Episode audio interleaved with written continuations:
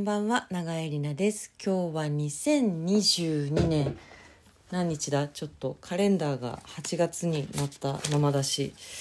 アップルウォッチの電池は切れてて。えー、2022年9月9日。午後9時半を回ったところでございます、えー、私はですね先ほど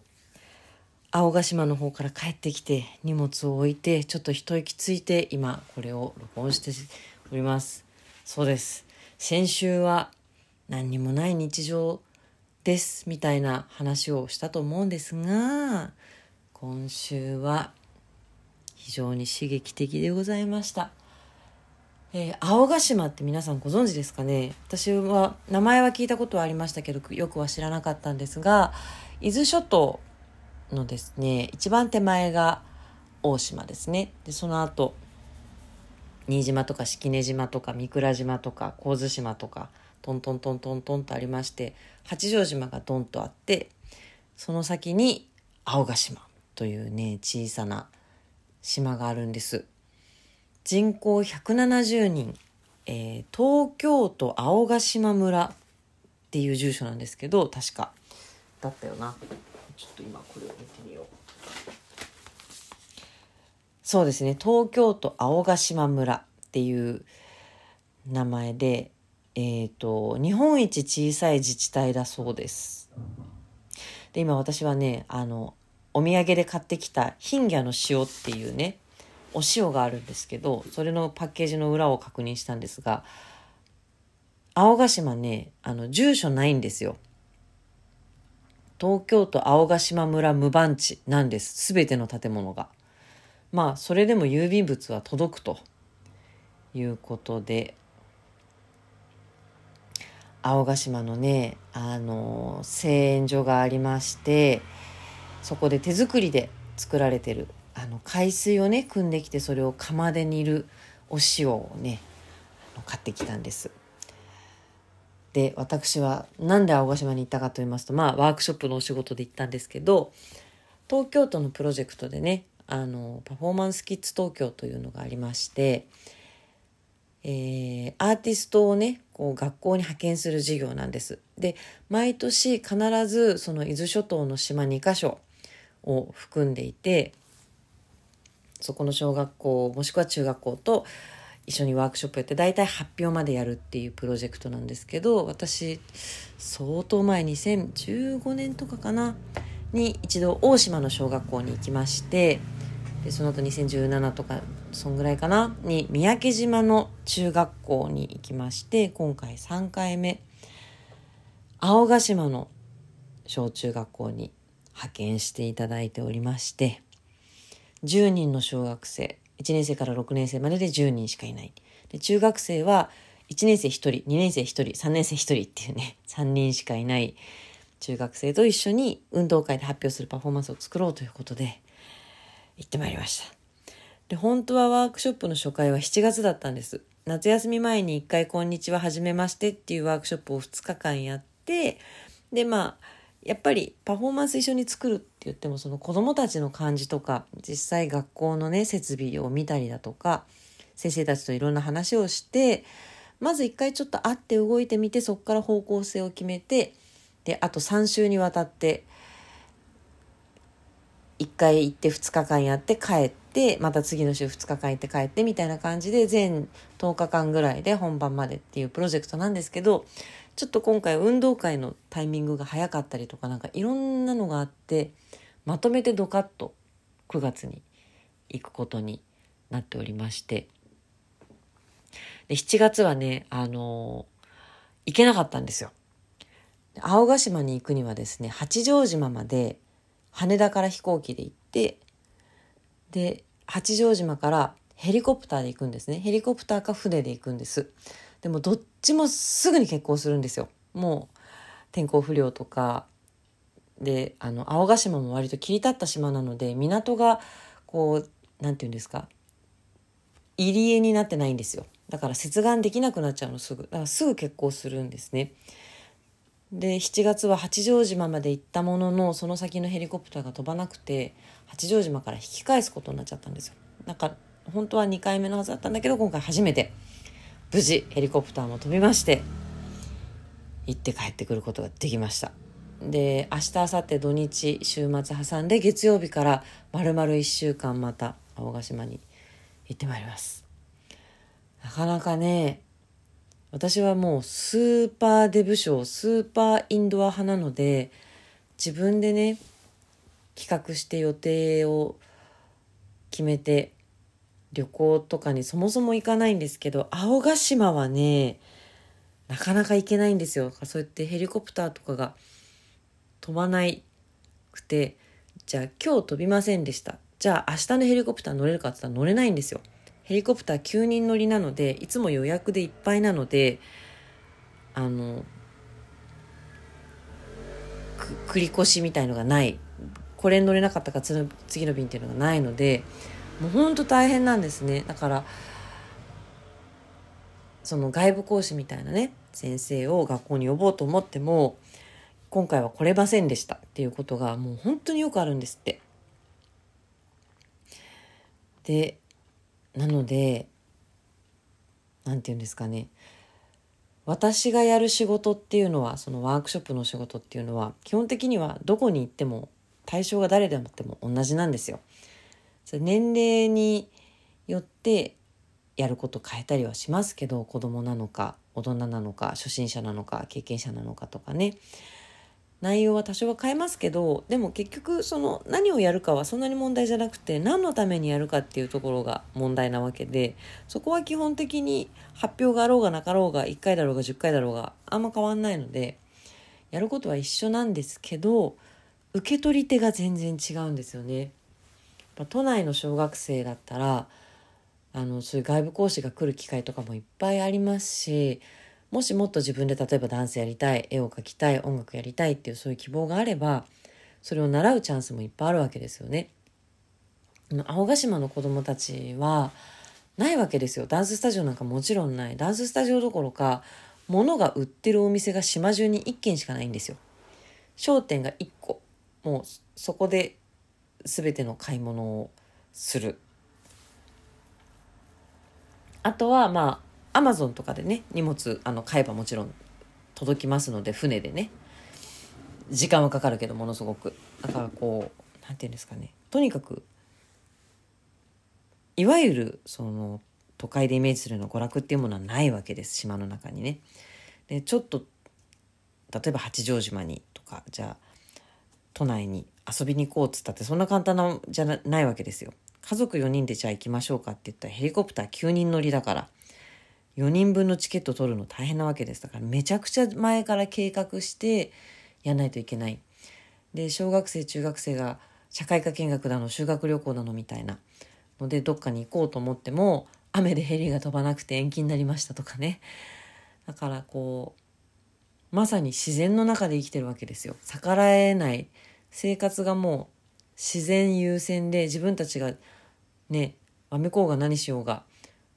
船が来なかったらその商店のね商品も空っぽになっちゃったりするんですって。実際あまりに暑かったのでアイス買おうと思ったんですけどガリガリ君とかそういう手頃なやつは全部売り切れててあの一番高いハーゲンダッツが数個しか残ってなかったのでなんか島の皆さんの大事なアイスをいいちゃってすいませんと思いながらアイス買ったりしたんですけどなんかなんて言うんですかね他人とかなんか外側の世界にですね期待することが特に東京都内に住んでることはね全然違うと思うんですよ。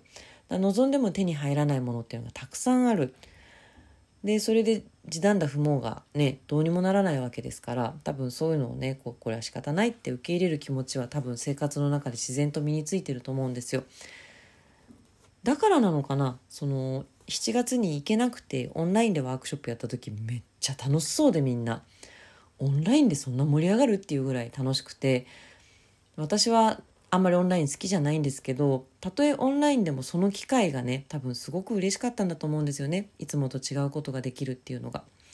で今回生でね実際行ったらまあ喜んでくれまして何やっても楽しい楽しいって言ってくれていやーいい仕事させていただいてるなと思いますね。本当にね。まあ大変ではあるんですけどいろいろプレッシャーもあるしそのね日程開けたりとか朝始発で羽田に行ってね。意外にね9時40分とかにつけるんですよ青ヶ島に。朝5時の電車に乗って羽田7時半発の羽田からの飛行機に乗ってで八丈島でヘリコプターに乗り換えてすぐ飛んで9時40分ぐらいにヘリが着いてで10時25分からの授業の時間でワークショップ やってなかなかにねなかなかにきつかったですけどでもやっぱり何ですかねどの学校に行っても子どもたちは楽しみにしててくれるしもう帰っちゃうのとかままた来てねとか言ってくれるんだけどその楽しみ具合がもう全然違う。でもだからといってべったりくっついてきていかないでとかっていうんじゃなくて本当に今いる時間をマックス楽しむっていうね素晴らしい資質が自然に備わってるんですよ。まあね青ヶ島本当に行きにくいですけど チャンスがあったらね是非行ってみてほしいですね。まあその先にはさらに行きにくい船が1週間に1回しかも24時間かかる小笠原諸島っていうのもありますけれどもね。小笠原諸島も行ってみたいですね。小笠原諸島ではさすがにそのワークショップはねまだ実施できてないそうです。まるまる1週間。でもし船欠航したら2週間になっちゃうのでそれだけねスケジュールを抑えるっていうのもなかなか難しいですけどそう思うと小笠原諸島をね行きたいですね私じゃなくてもいいんですけどそういつもと違うことをねできる機会っていうのをね子どもたちにあげたいなと思いますよね。ということで青ヶ島なかなかね面白かったですよ。で子どもたちのその運動会の時にまあ、授業の内容をねこう皆さんに知っていただくためにチラシを作るんですよ。なぜこういう授業をやっていてどういうふうにこのパフォーマンスは作られてって、まあ、私のプロフィールがあったりとかそういうチラシを作るんですけどちょっとスケジュールがタイトなものでまだ実際生で子どもたちに会ってない一回も一緒に踊ってないオンラインでしかやってない状況でパンフレットの文章を書いてくれって言われたんです。でいつもはまあそのやってって積み重ねてきた時間を思いながらこう書くんですけど今回は何一つ積み重ねてないとこで文章書かなきゃいけなくてうーんってで子供たちへのね応援メッセージっていうことで書いてほしいって言われて考えた時にもうすごいことだなと思ったんですよ青ヶ島に育つっていうことは。で子供たちはね島生まれ島育ちの子はもうすごい少なくてえっ、ー、とね小中合わせて2人しかいないんですよ。であとはあの移住してきたお家の子だったりあのねすごいんですよ。留学してきてる子たちがいるの。まあ、あとはその学校の先生がねずっと一緒の先生なわけじゃなくて東京都の先生がこう移動をするじゃないですか。で先生が移動してくるのに合わせて家族で引っ越してきててでその先生のお子さんがその島の学校に通うっていうのは離島ならどこでもそうなんですけど、まあ、2つ以上学校があれば結構先生自分の息子供は自分の勤務してる学校じゃないところに入れる先生が多いんですよね。この間言った世論とかもそうなんですけどでも青ヶ島学校1個しかないのでもう必然的にねあの自分の子供は自分の学校に行くしかないわけでだからこの子は何先生の息子さんこの子は何先生のお嬢さんとかっていうねだからなんか本当に家族みたいな感じで育ってるんです。でそういう親の都合で今一時的に来ていますっていうことあとは中学生がですねなんと3人とも留学生なんですよ。あのね島留学っていうのがあってそれがさっき言ったヒンギャの塩っていうね塩を作っているこの製塩所のありささんっていう女性がいるんですけど私まだお会いしてないんですけどその方がうちで引き受けると。自分家で子供を受け入れるのでホームステイ受け入れるのでって言って募集をしてで結構たくさん応募があったらしいです全国から。でその中からまあ面接したりとかして選ばれた子が1人ずつ来ていて3人来てるんです。で2人はねあの単身で来てるんですよ。家庭を離れて1人で来てる。で1人は その子の留学が決まったら家族みんなで行こうってことになっちゃってお父さんも仕事を辞めて家族全員で4兄弟プラスお父さんお母さんで引っ越してきちゃったんですって青ヶ島に。1年の予定で。面白いですよね。でその子たちと一緒に今そのパフォーマンスを作ってるわけですよ。そうなるとやっぱり島の生活ってどうなのかとかなぜ君は単身中学生ですよ。まだまだ親のねあの親を必要とする年に親元を離れてこんなヘリコプターじゃないと来れないような島まで来ると。マクドナルドなんか当然ないしね。本当に娯楽がないような島に来る。私が中学生だった時には絶対に選べなかった選択肢なのでめっちゃ聞いたんですよそこ。中学生に関してはあの先生の提案で「僕たちはこういうものです」っていうタイトルのねパフォーマンスをしようっていうことで自己紹介村の人たちに向けての自己紹介を兼ねたパフォーマンスにしようっていうことで今まだ作ってる最中ですけどそれぞれにインタビューしたんですよいろいろ。そうするとやっぱりすごい興味深くてねえ親元離れてそんな島まで行くってことはもちろんご家族のねあの応援とご理解がないとできないことだし相当なね自立心がもともとある子なのか、まあ、でもねものすごい変わってるっていう感じもしないんですよね。3人ともね。普通にいい子なんですけど。でも別に優等生とかではないし。だからいろいろ根掘り葉掘り聞いたんだけど。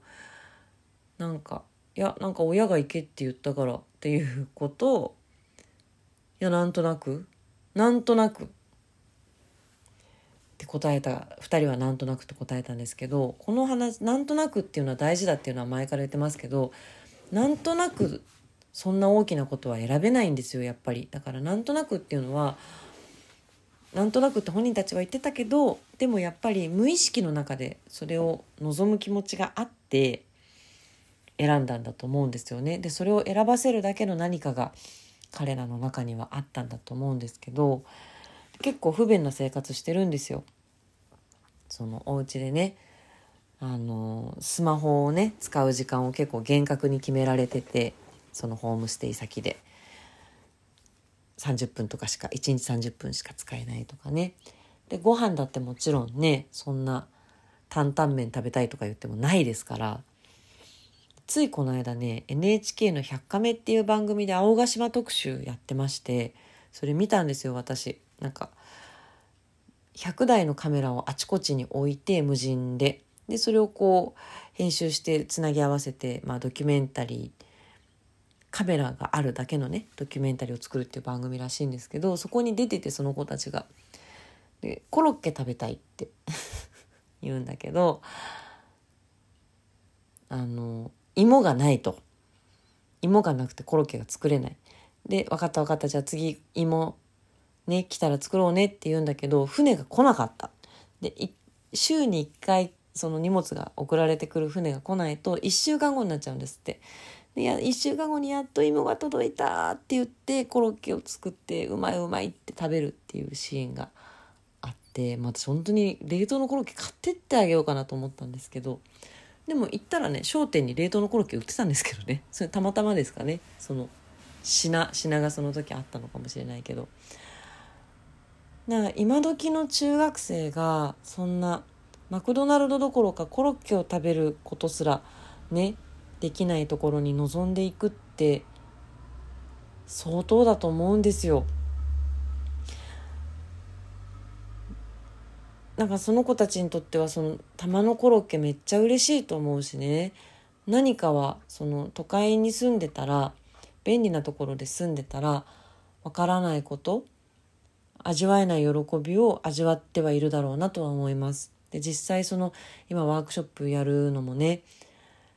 もうなんか100人とか生徒がね1学年100年とかいるところもありますしそういうところのワークショップだと最終日に「ちょっと今までありがとう楽しかった」って言われた時に「えこんな子いたっけ?」って思うことも正直あるんです。あなんか今初めて見た気がするみたいな子もねいたりするんですよね。どうしても目立つ子っているのでところがね今回はもうべったりくっついて一人ずつと丁寧に話をして作ってるわけなのでやってることは同じと言いつつやっぱ受け取る側のね濃度は全然違いますよね。でも単純に外部講師とね生徒っていうのを超えて私テレビでも事前に見てますしねだから彼らがどういうところに住んでどういう生活をしてるかまで知ってるわけですよ。でその上で一緒に作品を作るっていうこんなのってあんまりないなと思います。で今喋りながら思い出したんですけど9月からはねあのワークショップ月間ですので秋っていうのは青ヶ島行く前にもねあの1個横浜の中学校でワークショップしたんです。それはすごい面白い学校でうん今年から小中一貫の学校になったんですよ。義務義務学校だったかな。ちょっと細かいこと忘れちゃったんですけどそういう一貫校の場合文部科学省か文化庁か文部科学省かなの定めたルールの中で学校独自の教科っていうのを作っていいんですって。でそこで今年から始まった表現未来コースっていうのがあってで9個ぐらい授業がある中のえー、っとダンス音楽美術コースまあなんかその表現まとめて、ま、習いましょうみたいな新コースを作っていただいてでそれはあのもともとそのコーディネートする団体がその授業の立ち上げから関わってたのでうち山猫団ですねが音楽美術ダンス全部できるのでじゃあ山猫団さんにお願いするっていうことでそういうタイトルのコースが1個できたんですよ。でもまっさら何にも決まってないから中学生と5回音楽ダンス美術を通した表現についてまあ言い方悪いですけど何かやってくださいっていうねいやコンセプトとかもちろんちゃんとお伺いしましたけど、まあ、でも結局あんまりとらわれず自由にやってくださいっていうことだったのでこの間の初回は表現について考えてみようっていう表現って何だっていう半分レクチャーでね半分ちょっと動いてやってみるっていうワークショップやったんですよ。表現このポッドキャストでも表現ってとは何かっていう回をやりましたけど表に表すっていうことなんだと。心の中で思ってたり無意識に感じていることだったりそういうのを体の表面に出す。体を使ってそれを表に出すっていうのが表現であって別に特別なことじゃない。普段からやってると。嬉しい時にニコッとするとかそのニコのねレベルとかがありますよね。それも全部表現であると。で表現を磨くっていうのはあの例えばですけどその笑顔をねどのレベルにするかとかっていうことも表現の一つなんですよ。でこれはラジオパーソナリティの秀島文香さんが著者著作の中で書いてらしたことなんですけどあの感謝の気持ち歓迎の気持ちラジオにゲストで来てくれた方に向けて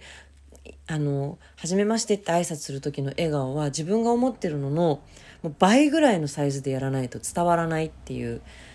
で表情筋ってね随意筋なのでこう自分でね練習ができると。でそうやって鏡の前で自分のね笑顔の大きさとかをこう見ながら練習すると。でそれがこう筋肉が覚えていって笑おうと思った時にパッとそのサイズでその形で笑えるようになるっていうのはつまりダンスのトレーニングするのと一緒じゃないですか。表現っていうのはあのもう日常的にみんながやってることだし無意識にやってることそれをもっと意識的に表に出すことっていうことに関してもっと意識していこうっていうそういうコースだと私は勝手に思いましてでそういう話をしたんですよ表現ってね別に特別なことじゃないんだよと。で1回目はまあ取っかかりとして世の中古今東西どんな表現があるのか見てみようっていうことで山猫団のメンバー5人で行ったんですけど5人がそれぞれいろんなものを持ち寄ったんですよ画集だのなんだの YouTube の動画だのなんだのかんだの。でそれをまあ軽くこれはこういうもんだよって説明した先で教室にバーッと広げてそれを好きなの見てって言って。で広げて見てもらったんですよ。で何これとか言いながら見てもらって。でその中でちょっとおとなしい感じの男の子がはっと気づいたらずっと同じものを2 3 0分時間あげたんですけどその時間ずずっと同じもの見てたんです。食い入るように。何見てんのかなと思ったら私が持ってった2002年に東京の新宿文化センターでやってたピナバウシュの7つの大罪っていう作品の時の公演のパンフレットだったんですよ。すごい分厚い1センチぐらいある1センチはないか。1センチは言い過ぎかもしれないけどものすごいしっかりしたフルカラーのパンフレットでピナの他の作品の写真とか解説とかもいっぱい載ってる充実したパンフレットだったんです。でそれをねずっと見てる男の子がいたんですよであ興味あるんだと思って「それ面白い?」って言ったら「うん」って言うからピナバウシュっていう人はねっていう話をしてでそれはね一緒に行ってくれたダンサーの山下彩子ちゃんっていう子がのセレクトでちょうど YouTube でそのピナバウシュの「ワルツ」っていう作品をねちょっと見せてたのであれもじゃあ一緒に見ようって言ってそのピナバウシュの作品の一部を映像で見てもらったんだけどそれも食い入るように見ていてああ彼は今何かに出会ったなと思って。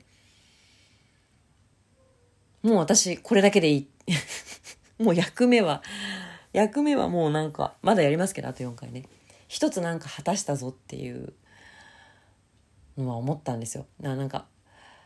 常々思うんですけどワークショップってこちらが何かをするわけじゃなくて本人がなんか気づいたり発見したり知ったりする機会を与えてあげる作ってあげるっていうことなんですよね。だからこっちの視野が狭ければみんなが発見できるものは少なくなっちゃうしなるべくあんまりこだわらないで広く何か考え方でも何でもね触れるようにしてあげられる。でそのためにいつもいろんなこと考えてやってるんですけどとにかく雑多なねあのまあそれでも選んでますけどいろいろ。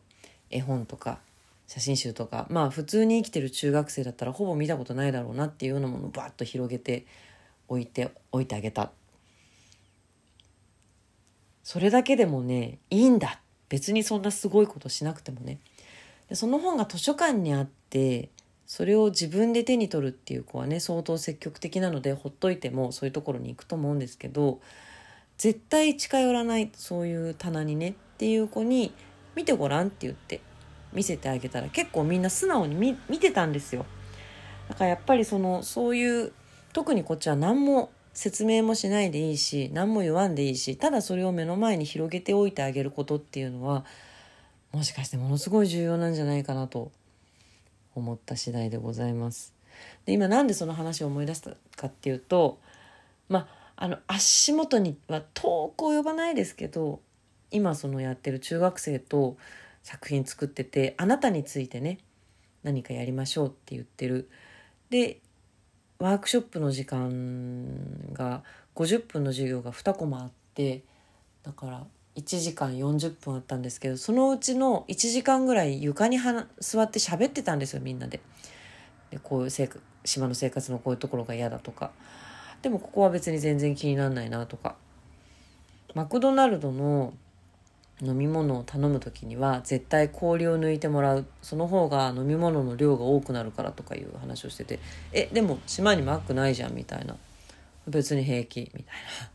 な。なんでなんで？とか言って。でそういう話をしていくとやっぱり一人ずつ見えてくるのでまだ具体的に動きには落としてないんですけど最終的に動きに落とすとこっていうのはやっぱりちょっとまた形を整えなきゃいけないのでなんか変わってきちゃうんですけどでも外からやってきた大人が自分に向かってものすごい興味を向けてきて根掘り葉掘り聞いてくると。でそれに対して自分でいろいろ喋りながらでその他の中学生たちも「えでもそれって意外にこうだよ」とか自分ではそう言ってるけどでも傍から見てるとこういうふうに見えてるよとかみんなでいろいろ言ってこんな豊かな時間ってあると思っちゃって。私は中学生の時に私について根掘り葉掘り聞いてくれる人なんかいなかったですからね。っていうかいないですよね。そんな興味を持ってあなたについて教えてほしいなんて言ってもらえるのってそれこそミュージシャンだったりとかそういう人だけじゃないですか。でもこれってすごい必要なことなんじゃないかなって全ての人にとって。ただのインタビューじゃなくて興味を持って話を聞いてくれる人の存在ってめっちゃ必要なんじゃないかなと思って。でそのコーディネートをしてくれてる方がですねあのもう今日のワークショップすごい良かったねって言ってあのみんなで話してた時間。であれをまあ一旦とりあえず文章にしてみようっていうまとめてみようって言ってそれをどういうパフォーマンスに落とし込んでいくかは来週やるんですけどもうまとまんなくったっていいよ。この掘っていく作業こそが重要だから最後あんま綺麗にまとめようとしなくてバラバラになっちゃってなんならその文章読み上げるだけで終わったとしても意味あるよと思うよって言ってくれてあじゃあよかった。無理してまとめなくていいやと思ったとこなんですけど。だから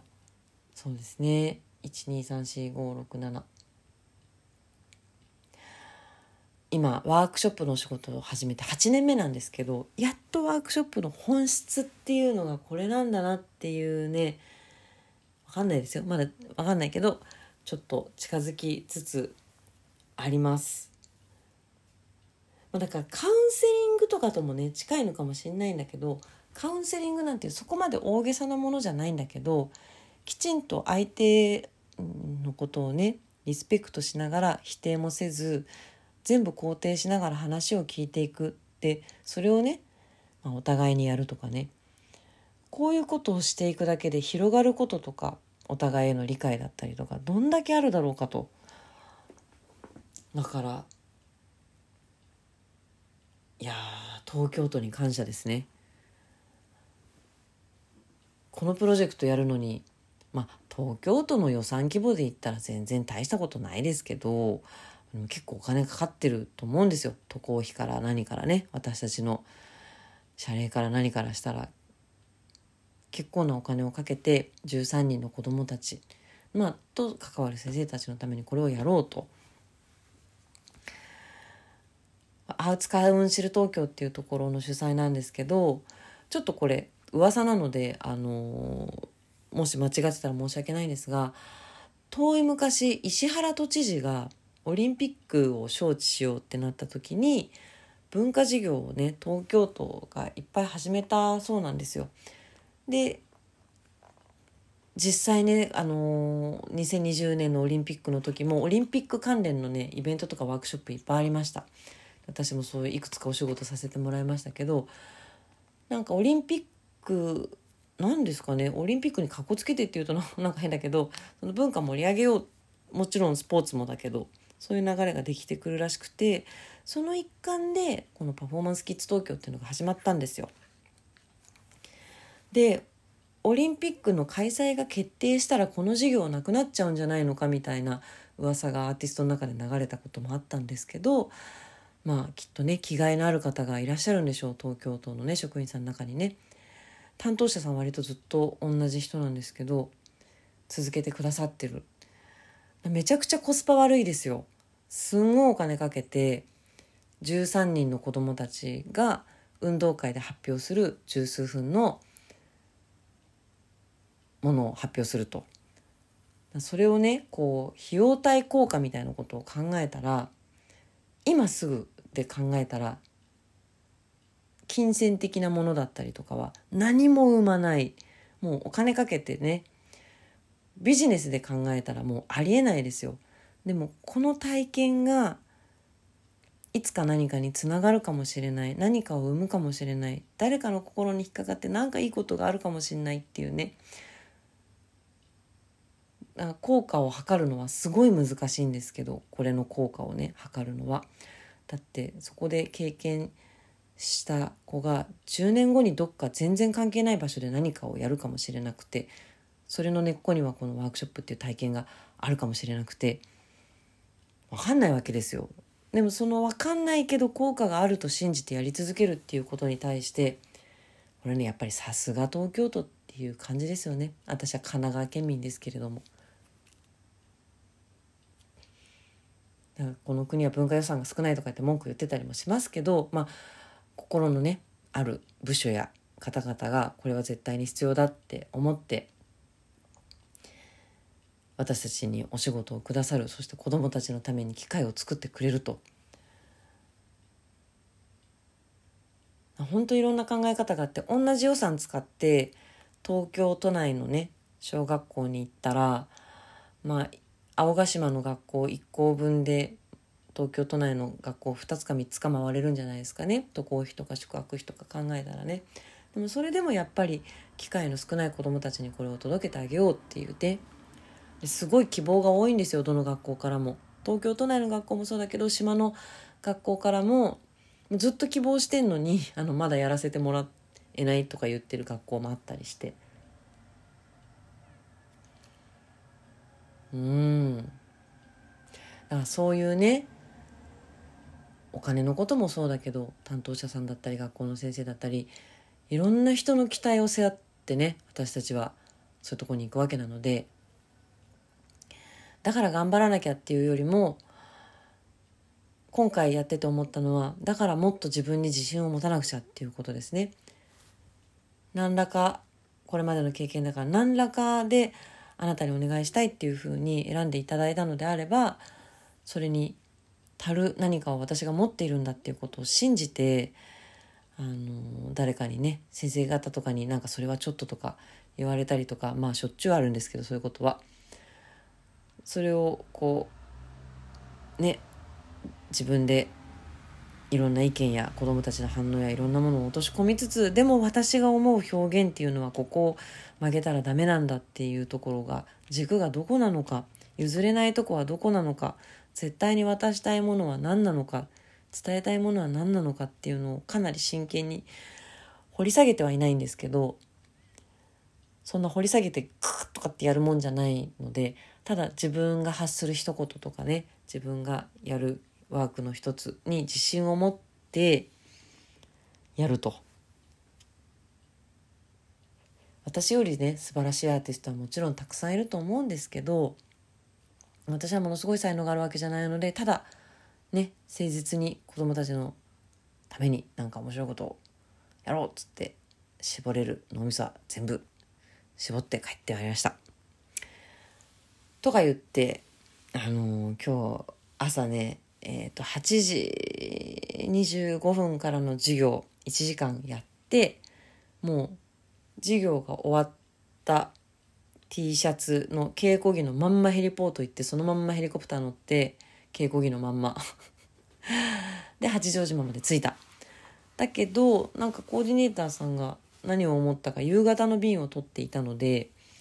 レンタカー借りて八丈島で遊んできました。もうね最高でした。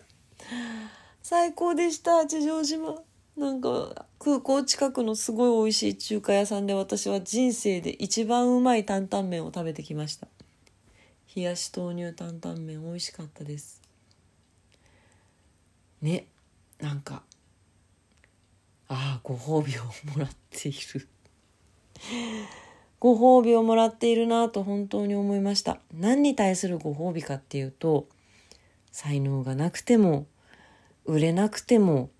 お金にならなくてもこの年までダンスを続けてきたことに対するご褒美です。やめようと思ったことはないですけどそんなやめるかやめないかって究極の選択に迫られるほどのね感じでダンスやってなかったので生活かかってなかったですしダンスにね。ただやっぱり結婚生活とかねいろんなものを犠牲にしながらもダンスっていうものに関わり続けてきたことに対してご褒美もらってる。辛くても頑張ってきてくれた20代30代の私ありがとうと。水平線しか見えない 空と海しか見えない八丈島の海を眺めながら思いました。私旅行はしないってさっきも言ったんですけどほっといたらどこにも行かないんですよ。お家大好き鳥ちゃん大好きインコちゃんといるのが一番幸せなのでほっといたら家にいるんですけどまあ私はでも楽しいんですよ。八丈島に行くのも最高に楽しい。青ヶ島に行くのも楽しい。私はねこれ人によると思いますけど私はどこかに行くのは仕事がいいなと仕事で行くのがいいと思いました。旅行で行っても楽しいもちろんそれもね自分で働いたことに対するご褒美としての旅行ももちろん楽しいでしょう。で職種によってはねそういう移動がないものもあると思うし移動出張ばっかりっていうね職業の方もいらっしゃってあまりにも出張が多いとそれはそれで辛くなってくるのかもしれないですけれども仕事で行く旅行の良さっていうのは自分で選んでないっていうことなんですよ。行く先を自分で選んでない。私はダンスの仕事来たら基本的に断らないのであの今年はねまた11月に与論島行きますけどそれも別に選んだわけじゃないんですよ自分で。与論島の方がダンスワークショップやりたいっつって授業に申し込んできてくれてで私がそこに割り当てられただけなので一つも選んでない。選んだらやっぱね行きやすいとこだったりとかなんかガイドブックとか見て興味を持てるところとかねに行っちゃいますよ。青ヶ島は選ばないです自分ではね。自分で選んでないところにポンって連れて行かれる観光名所でもないところにね行くの学校ですから。で地元の人と触れ合うと触れ合わざるを得ないんですよ特に島とかだとね。その唯一の商店のねあのおかみさんのお孫さん2人が小学校にいるわけなのでもう知ってるんですよ東京からそういう人たちが来てるという話も知ってるので商店に「こんにちは」って言ったら「あ授業終わった?」とか言われて「はい終わりました」とか言って「頑張ってましたよ」とかいう話をしながらアイス買ってね関わらざるを得ないわけですよ。旅行者で行ってももちろん自分からねいろいろ話しかければあのね話はできますけれどもその自分で選んでないっていうのをねすごいいいなと思いました。でそれはこの間の中学校のワークショップの時もそうだったんですけど9つその表現っていうのの授業の中で9つのコースがあるんです。プログラミングとかまあいろいろ。ダンス系もあるし、えー、伝統芸能系もあるしでそれね全学年が受講するんです。で123年生ぐちゃっと混ざった状態で9つのコースに振り分けられるんですけどやっぱり人数がね偏っちゃいけないので第5希望まで書いた中であなたはこれって振り分けられるんですってだからそれをこの間聞いて生徒たちが「あそうなんだ」っつってじゃあ望んでないのにここに来ちゃった子はごめんねっつって5番目に書いたのにこれになっちゃった子はごめんねって言ってでも私はそれはね結構いいことだと思うよって言って別にこの授業に限らず自分で選んでないものにねでなかなか出会えない。特に今 SNS でも何でもかんでもあの AI がねアルゴリズムが計算してあなたこれ興味あるでしょって次々いろんなものをおすすめしてくるじゃないですか。私はうっかり一回読んじゃったがためにインスタの広告今全部漫画で埋まってます。ありとあらゆる種類の漫画の広告で埋まってますけどそういう感じじゃないですか。そんな中で絶対に自分では選ばないものに出会うっていうのはある意味ラッキーかもしれないよっつってもしかしてつまんないなと思ったとしてもまだまだ知らない世界があるんだなっていうことをね広げてくれるので、まあ、こういうね選んでないっていうものは。チェって思うよりはああじゃあせっかくだからやってやるかぐらいの方がいいと思うよみたいなね話をしたんですけど自分自身もそうでした。今回は青ヶ島っていうとても珍しい島に行ったのであのー、面白いなと思うんですけどこれが別にねなんかどこでもいいんですよ何県のどこでもいいんだけど観光旅行でね観光しようと思った時にトップに名前が上がるようなところじゃないところも聞いたこともないような村とかねそういうところに行けるっていうのは面白いなと思いますね。引きこもりたいできればずっと家にいたいっていう気持ちもありつつそういうねわけわかんないとこにポンってあてがわれるっていう経験をねこの先もしていけたらいいなと思います。だからまあ「えなんで私が?」とか「えー、苦手なんだけど」とかそう思うものはやってみた方がいいんだなってしみじみ思います。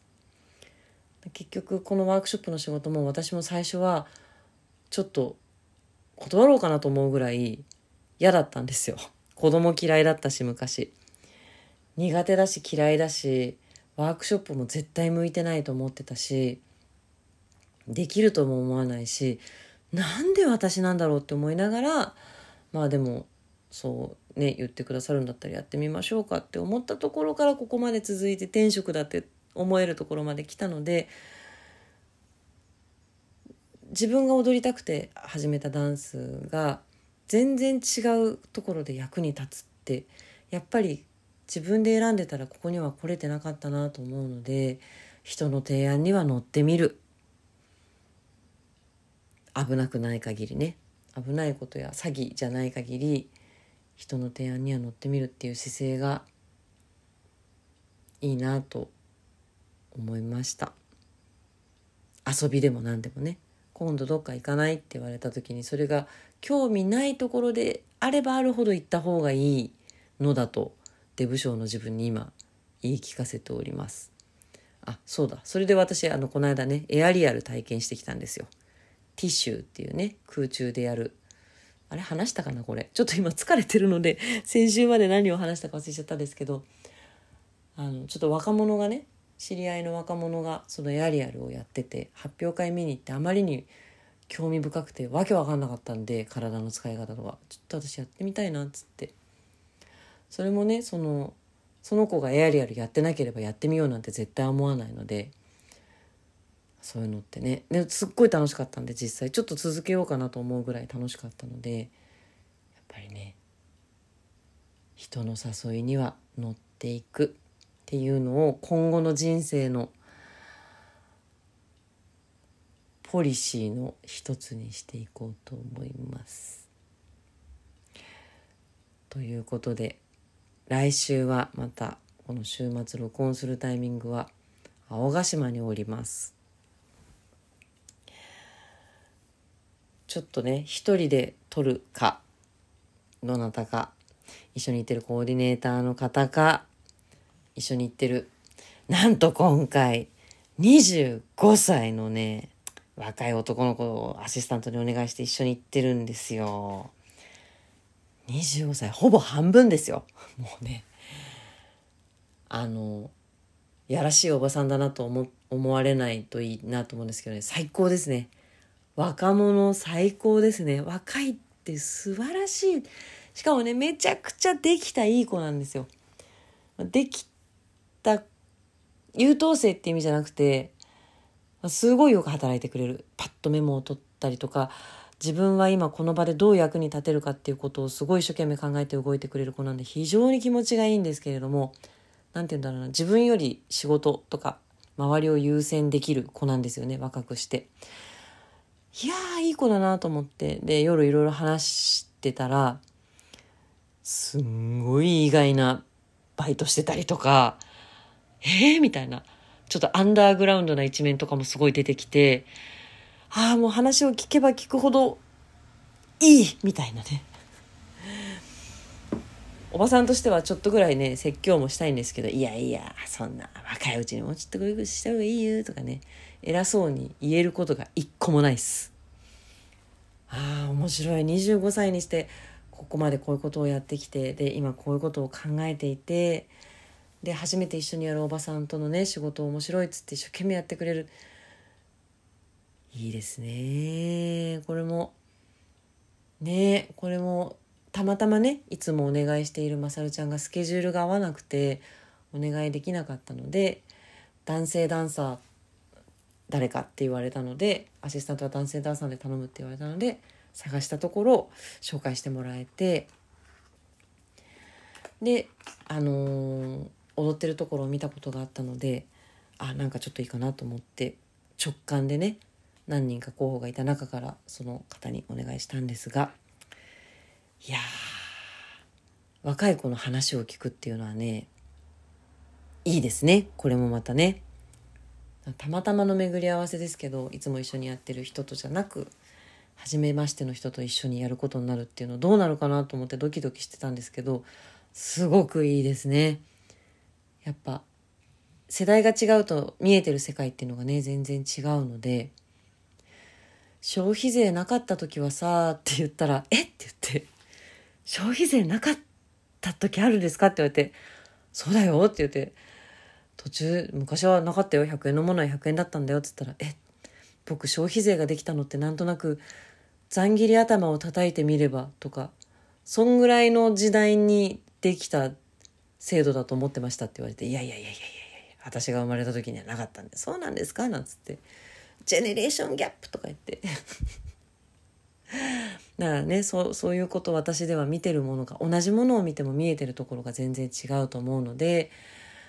今日のワークショップやってて何か気になったことある？とかどう思った？とかって言ってこここであれちょっとヒヤッとしました。ああなるほどね。そりゃおばさんねずうずうしいから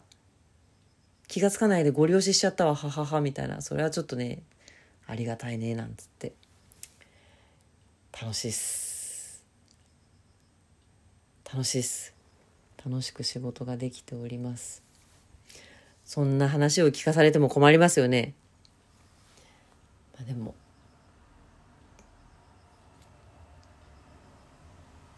与えられた仕事をねどう楽しくするかっていうのもねまた自分にかかってる部分もありますのでね機嫌よく仕事をすると状況は好転していくものかななんてね最近思っております。ということでちょっと すいませんちょっとした寝不足で寝不足初日すごい朝早く行ってそっから3日間仕事した先でのちょっと寝不足が解消できてなくてぼんやりしてるんですけれどもいやー何にもないずっと家にいてインコと遊んでいる1週間も最高です。でもね八丈島すごかったんですよ。あの通り雨ってあるじゃないですか。あれがねめちゃくちゃ通るの。スコールのような雨がザーッと降って車乗ってる時にザーって降って「わあすごい雨だったね」っつって100メートル走ったら地面乾いてるんですよ。あここは降ってなかったんだっていうね。ヘリコプターから八丈島を見た時にある一つの雲の下だけ縦に海に向かって霧がかかってたんですよ。あれは海上から湯気が上がってる。いやピンポイントで雲に向かって湯気が上がるわけない。あれは多分雨だったんですよ。すごい局所的に雨を降らせる雲がねその辺にいっぱい浮かんでてカーって晴れてた。1分後に土砂降りになって2分後にカラッとまた晴れたりとかしてねものすごい天気の変わり方だったんですけど、まあ、そういうこうね波のある時間もまた楽しい。どっちも良い。ということでございました。もうねいつもそうですけど私ねこう思うのこう感じたのっていうことをねあの話してるだけなんですけどまああれですね。子供が家に帰ってきて「今日ねあのねこういうことがあってねなんとかちゃんがね」って言ってんのとあんま変わんないですね。9人のヘリコプターに乗り込む時にですねたまたま立ってたところが9人待合室の中でよく分からず立ってたところが実は搭乗口に一番近くて一番にヘリコプターに乗り込めたもので迷わず一番いいコックピットと窓が一番よく見える席をスチャーって若者に譲らずスチャーって取ったんですよ。大人げないけど大人げないまま子供らしくいないと見えないものがあるはずだと「あいいよいいよそこは私はいいのよどうぞ」って言える時は言いますけどこれは今私が経験しておくべきだっていうことをね言い訳ですけど遠慮しないっていうのも一つ大事かなと。遠慮しない。